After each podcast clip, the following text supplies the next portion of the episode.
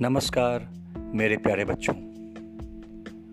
धीरज की पाठशाला में मैं आपके लिए लेकर आता हूँ छोटी कहानियाँ मर्म स्पर्शी दिल को छू जाने वाली।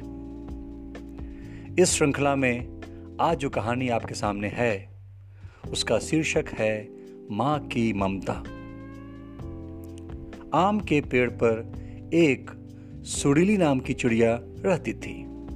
उसने खूब सुंदर घोंसला बनाया हुआ था, जिसमें उसके छोटे छोटे बच्चे साथ में रहते थे। वह बच्चे अभी उड़ना नहीं जानते थे, इसलिए सुरीली उन सभी को खाना लाकर खिलाती थी। एक दिन की बात है, जब बरसात तेज हो रही थी, तभी सुरीली के बच्चों को ज़ोर से भूख लगने लगी।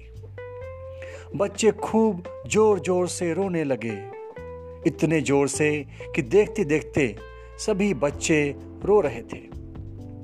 सुरीली से अपने बच्चों का रोना अच्छा नहीं लग रहा था।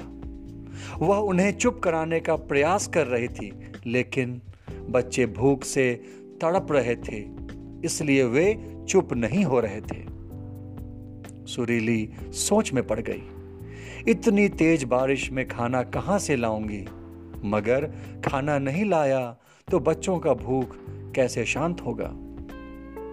काफ़ी देर सोचने के बाद सुरीली ने एक लंबी उड़ान भरी और सीधा पंडित जी के घर पहुँच गई। पंडित जी ने प्रसाद में मिले चावल, दाल और फलों को आँगन में रखा हुआ था। चिड़िया ने देखा और बच्चों के लिए अपने मुँह में ढेर सारा चावल भर लिया और झटपट वहाँ से उड़ गई।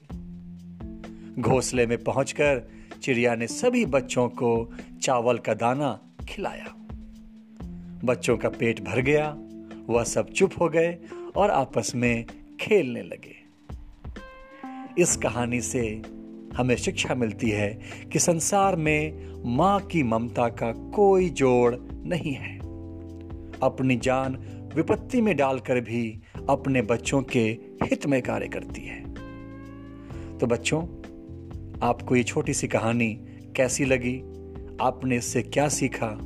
और आप अपने जीवन में इसमें से कौन कौन सी शिक्षाओं को अपनाने वाले हैं, मुझे आप अवश्य बताएँगे। आपके कमेंट्स का इंतज़ार रहेगा। एक बार पुनः धीरज की पाठशाला की ओर से आप सबों को बहुत बहुत बधाई। आपके लिए बेस्ट ऑफ़ लक फिर मुलाकात होगी। नमस्कार।